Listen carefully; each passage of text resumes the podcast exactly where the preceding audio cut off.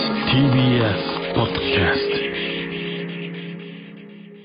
ほら、ここがオズワルドさんち、アフタートークです。はいちょっとね、あの、次の仕事の時間が差し迫ってますそうのなんで、ですあの、本当はね、三浦康子過去偽物から、童貞を卒業した時の詳細のメールが届いてるんですけど、うんなるほどねちょっと今日時間がないんで、来週ごめんなさいに回して来週すいません。すいませんはい。はい。じゃあコーナーいきますか。はい。はい。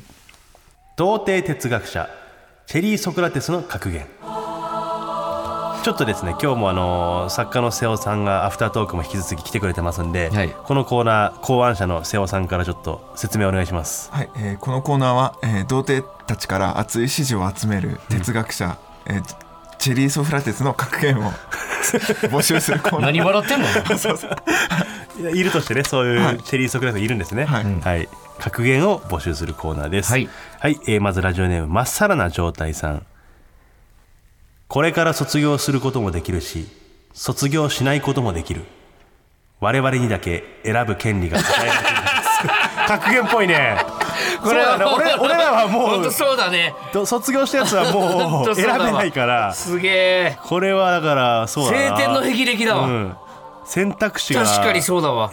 そっちの方が広いんだ。んなんか勝った気でいたわ。ね。うん、全然負けてた。いや違うよん選ばないという手段を取ってるってことそうもそうねそうそう言えますもん別にねい。つでもできるしねあー卒業することはそういつでもできるのよすごいですね。卒業しないことは俺らにはもうできないからとんでもないか、なんか童貞の怒りを感じましたね。な んかはい続いてラジオネームマッチポンズさん、童貞を売りにしてグラドルや AV 女優と何度も共演している芸人は我々童貞が最も恨むべき存 在であるそ軍うなん備だ軍備じゃんもうこ れ軍ピーでしかない。軍備でしかないよなまあたまにその DTV ってなんか童貞のねあー番組とかもああっるたかから、あの優しいぞの佐伯さんとかもね。確かにそれでなんかグラドルとかね AV 上、ちょっとなんかそういうエッチなコーナーとかね、んやるのあの俺も童貞だった時ちょっと嫌だったかもみんな勃起してるもんな、だってあの時多分。そうそうそうそう、いいなと思ってたけどね、はい、えー最後ですラジオネーム世間知らず高校生はい。いオナホはセックスである